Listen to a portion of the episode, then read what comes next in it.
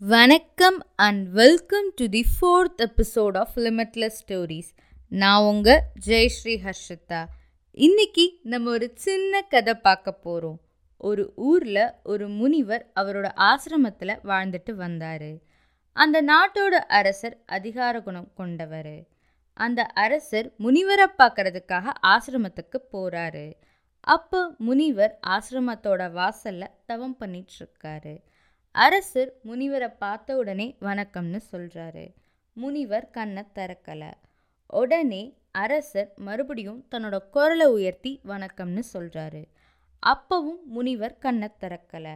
ஆனால் அரசர் வணக்கம் சொல்லிக்கிட்டே இருக்காரு. அதே மாதிரி அவரோட குரலும் உயர்ந்துக்கிட்டே இருக்கு. சில வினாடிக்கு அப்புறம் கண்ணை திறக்கிற முனிவர் சத்தம் போடாதீங்க பறவைகள் பயந்துரும் அப்படின்னு சொல்கிறாரு அதை கேட்ட உடனே அரசருக்கு கோபம் வந்துடுது கோபம் வந்த உடனே அவரோட வாளை எடுத்துடுறாரு அதை பார்த்துட்டு இருந்த ஆசிரமத்தில் வசிக்கிற ஆயிரக்கணக்கான பறவைகள் அரசரை சூழ்ந்து அவரை கொத்த ஆரம்பிக்குது. அப்போ பறவைகளை அமைதிப்படுத்தி அரசரையும் ஆஸ்வாசப்படுத்துகிறாரு முனிவர். ஆஸ்வாசப்படுத்தினதுக்கப்புறம் நீங்கள் அதிகாரம் செலுத்துறதுல ரொம்ப பிரியம் காமிக்கிறீங்க. ஆனால் அன்பு காட்டுறதுல பிரியம் காமிங்க. அதுதான் நல்லது. பறவைகள் என்னோட அன்புக்கு கட்டுப்பட்டிருக்கு. அன்பால் பெரும் வெற்றியே பெரும் வெற்றின்னு சொல்கிறாரு அன்னையிலேருந்து அரசர் அன்பு காட்ட ஆரம்பிச்சிடுறாரு. இந்த கதையிலேருந்து உங்களுக்கு என்ன தெரியுதுன்னா அன்புதான் உன் பலவீனம் என்றால் இந்த உலகின் மிகச்சிறந்த பலசாலி நீதான்.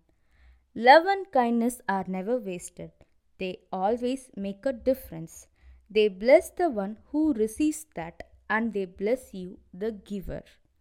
இன்னைக்கு எபிசோட் எப்படி இருந்துச்சுன்னு உங்கள் கருத்துக்களை Jayashree Prakasan twenty three at Gmail dot காம்ங்கிற mail ஐடிக்கு மெயில் பண்ணுங்கள் இல்லைன்னா தி மோட்டிவேஷ்னல் வென்யூங்கிற இன்ஸ்டாகிராம் பேஜுக்கு டிஎம் பண்ணுங்கள் நன்றி